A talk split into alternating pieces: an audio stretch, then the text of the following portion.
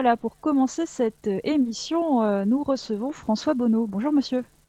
Donc François Bonneau, vous êtes président de la région Centre-Val de Loire depuis 2007. Vous avez été réélu en 2010 et en 2015.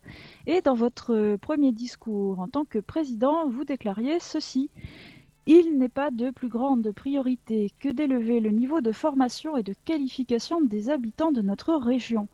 Alors, qu'en est-il de la formation à l'engagement et à la citoyenneté des jeunes en région Centre-Val de Loire quel dispositif pour toucher le plus de jeunes possible, même sans culture associative ou politique dans notre région?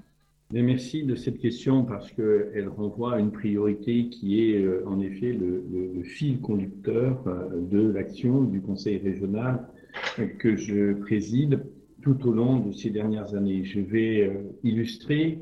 Nous avons créé un Conseil régional de la jeunesse et ce Conseil régional de la jeunesse il euh, ne va pas chercher 77 euh, jeunes professionnels de euh, la communication ou de l'engagement. Il va chercher des jeunes dans différents statuts, dans le statut d'étudiant, dans le statut de lycéen, dans le statut d'apprenti, dans le statut de demandeur d'emploi, dans le statut de engagé dans des, dans des formations professionnelles. Et donc, ce Conseil régional de jeunesse travaille sur des sujets qui préoccupent les jeunes, qu'ils choisissent de mettre en valeur. Ils travaillent autant que nécessaire avec les élus du conseil régional quand ils font appel aux élus du conseil régional, qu'il s'agisse euh, de euh, moi-même en tant que président, qu'il s'agisse des deux vice-présidents chargés de la jeunesse, qu'il s'agisse des vice-présidents chargés de, euh, des lycées, des formations sanitaires. Et puis, ils se saisissent de très beaux sujets. Dernièrement, ils ont produit un, magnifique et passionnant rapport sur les jeunes dans la crise, en, interrogeant est-ce que euh, cette génération sera la génération sacrifiée? C'était une question très forte. Au-delà de, ce Conseil régional de la jeunesse, nous avons mis en place, notamment dans les lycées, des budgets participatifs qui permettent aux jeunes euh, de euh, proposer un certain nombre d'actions, souvent de proposer à plusieurs groupes, plusieurs types d'actions, d'amener les jeunes d'un lycée à sélectionner tel ou tel type d'action par rapport à un, processus démocratique. Et ensuite, avec le budget participatif, ils vont réaliser et mettre en œuvre. C'est quelque chose de euh, très, très important. Au-delà de cela, on a euh, créé la plateforme IEPS que les jeunes connaissent désormais, qui leur donne accès au droit, accès au droit à la mobilité, accès au droit pour disposer, euh, pour ceux qui en ont besoin de support informatique, c'est extrêmement important. Puis je voudrais également dire que euh, la création du comité d'orientation euh, de la jeunesse qui regroupe les euh, différentes structures associatives, les grandes structures associatives. On a parlé du CRAGEP, on a parlé du CRIGE, on a parlé des missions locales qui regroupent ces, ces, structures de manière à penser, à coordonner les réponses qui sont apportées à la jeunesse. Et puis, juste dans la crise, et puis je m'en tiendrai à ça, illustrer que nous venons de euh, créer 16 postes de coordinateurs dans les universités, euh, de telle manière que, euh, que les, étudiants puissent faire entendre leur voix, faire entendre leurs besoins,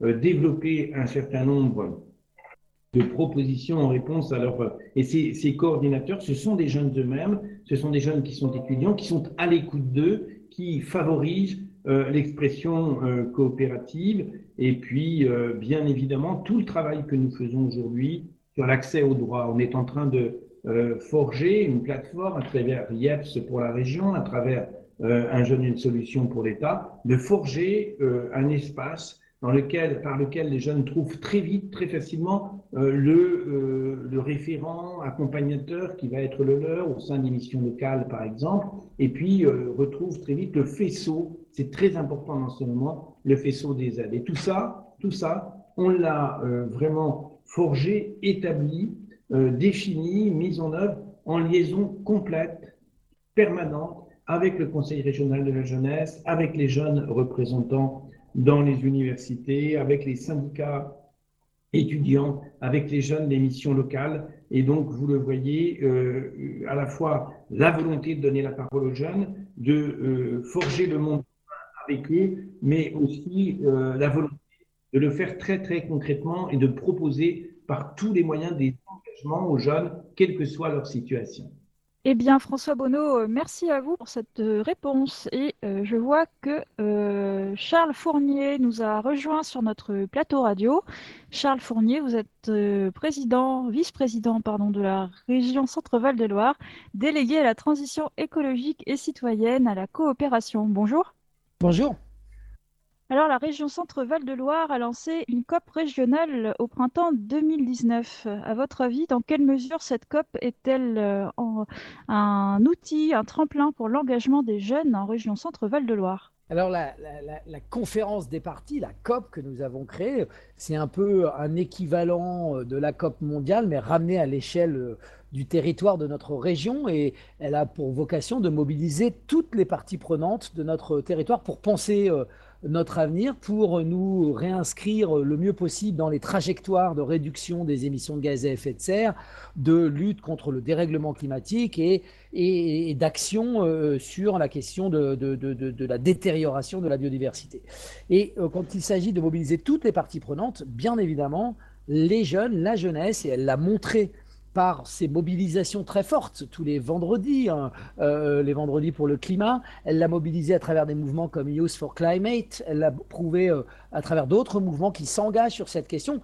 Et par évidence, je crois, une part de la jeunesse s'engage sur ces questions parce que c'est son avenir qui est interrogé, c'est son avenir euh, vivable qui est interrogé. Et donc, travailler une COP régionale, c'est donner de la place aux jeunes pour, pour qu'ils participent à euh, l'action concrète pour trouver des solutions devant euh, ces enjeux-là. Par exemple, et c'est euh, une voie que nous avons évidemment explorée, nous avons la possibilité dans les lycées de construire des projets concrets pour répondre aux enjeux du dérèglement climatique, de travailler euh, sur la renaturation des espaces dans, euh, intérieurs d'un lycée, pour travailler sur des lieux euh, qui vont prendre en considération tous les standards d'isolation, de qualité de nos bâtiments, eh ben, on peut associer les jeunes dans des budgets participatifs à l'élaboration de projets qui les concernent, mais qui sont aussi inscrits dans la perspective de la lutte contre le dérèglement climatique. Voilà des actions très concrètes et une manière d'impliquer les jeunes dans cette COP régionale.